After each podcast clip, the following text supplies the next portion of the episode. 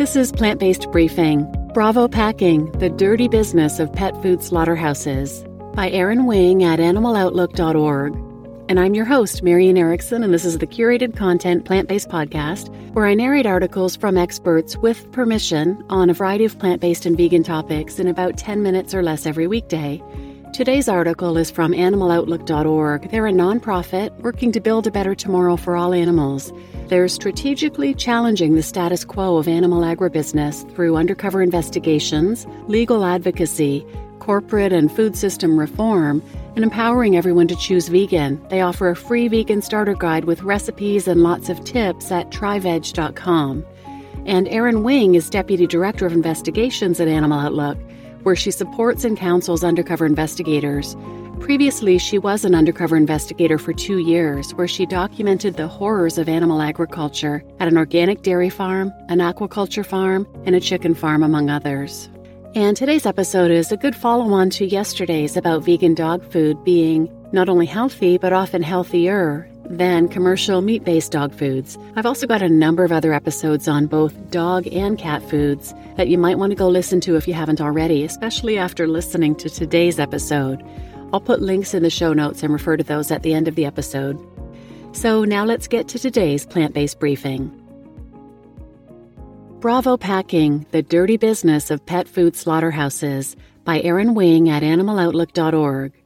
Bravo Packing's years of flouting food safety laws just caught up with it, and the slaughterhouse's latest legal troubles are in part due to laboratory testing Animal Outlook conducted on the company's raw dog food in late 2020.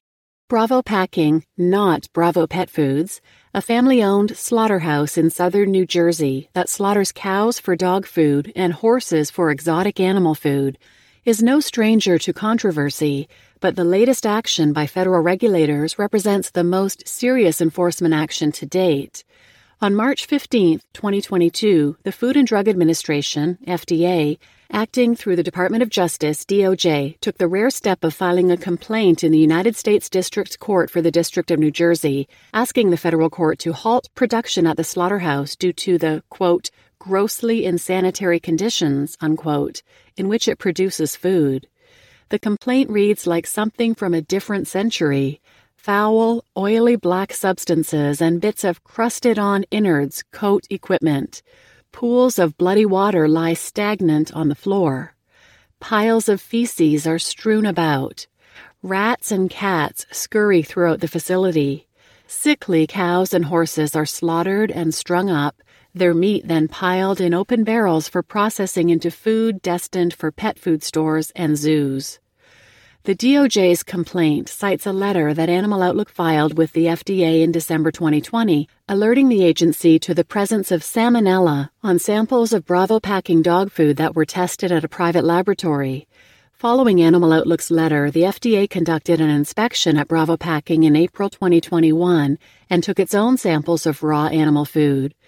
The FDA later found that not only did several of these samples contain Listeria monocytogenes, L. mono, a dangerous pathogenic bacteria, but that the strain of L. mono found in April 2021 matched that of a sample taken all the way back in 2019. This means that the vile and unsanitary conditions in which Bravo Packing slaughters animals and processes animal food allowed the same strain of pathogenic bacteria to take up residence in the slaughterhouse for over two years. Just over a week after filing the complaint on behalf of the FDA, the DOJ entered into an agreement with Bravo Packing, whereby the slaughterhouse would remain open, but only if it complies with a series of strict sanitation requirements. In addition to other requirements, Bravo agreed to pay for a laboratory to conduct ongoing food safety testing hire a sanitation expert to assess its compliance with federal laws, train its employees on cleaning and handling requirements, submit regular reports to the FDA, allow unannounced FDA inspections, recall any food distributed since early 2021, and pay for the costs of enforcement efforts. Bravo Packing's repeated violations of the law pushed the FDA to enter uncharted territory the agreement represents the first time the FDA has ever entered into such an agreement with an animal food manufacturer. The FDA's current action is only the latest in a long line of troubles for Bravo Packing.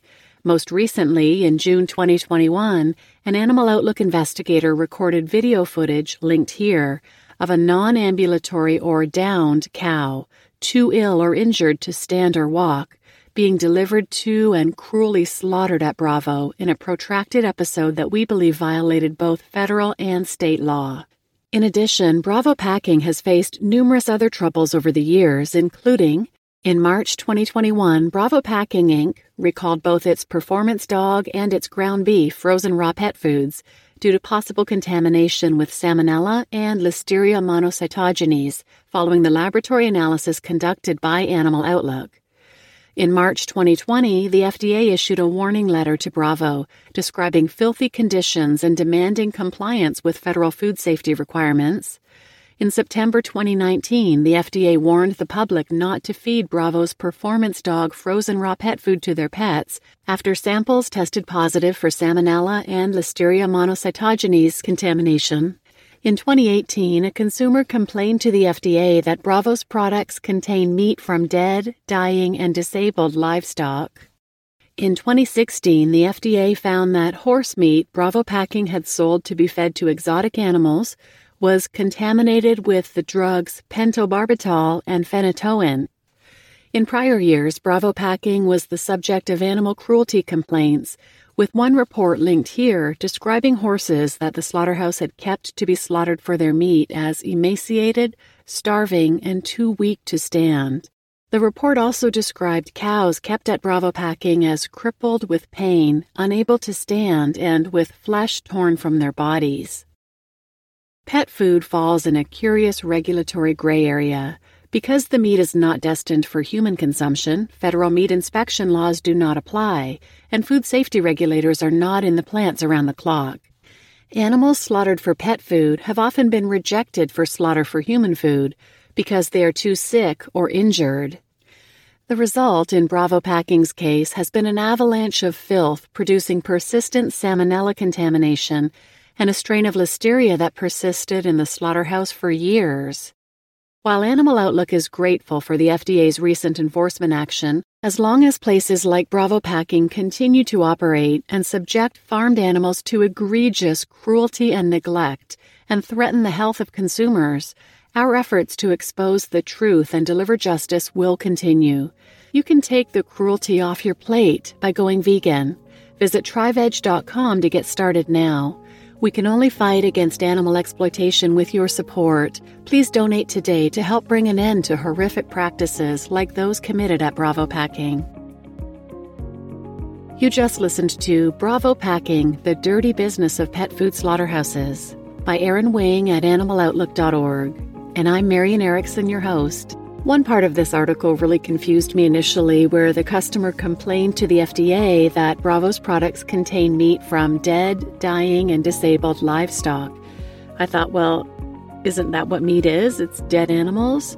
I didn't understand that there were different kinds of slaughterhouses.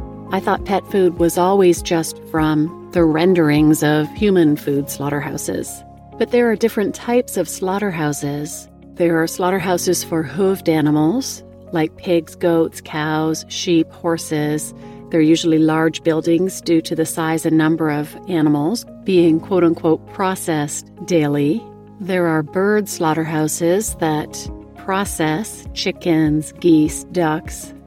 There are exotic animal slaughterhouses that cover the rarely farmed animals like zebra, elk, deer, ostrich, and other animals. They're usually considered to be more costly, and the meat will usually be more expensive so their slaughter is generally performed in smaller numbers in family owned companies. But those are all slaughtering animals for human consumption, and as the article says, slaughterhouses killing animals for animal consumption are not nearly as regulated.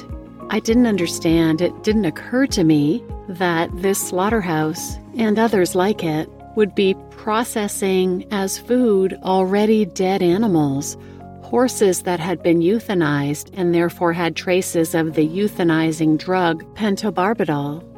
And diseased, unhealthy animals full of antibiotics and drugs end up in this food. And that's not even considering the rendering that ends up in pet food. I'll need to find an article and share it with you about that. But this is one of the many reasons commercial plant based cat and dog food is so much cleaner and healthier for your companion animals.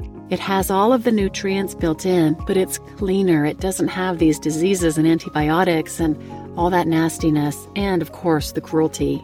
If you'd like to learn more, listen to the following episodes about vegan dogs and cats. Episode 199 is Vegan Dogs 101. Episodes 200 and 201 are Vegan Cats 101. Episode 211 is Cultured Meat, the Future of Pet Food. 233 Should Cats and Dogs Eat Cows and Chickens? And yesterday's episode, 317, is a vegan diet for dogs healthy. And please share this episode with anyone who might benefit, and thanks for listening.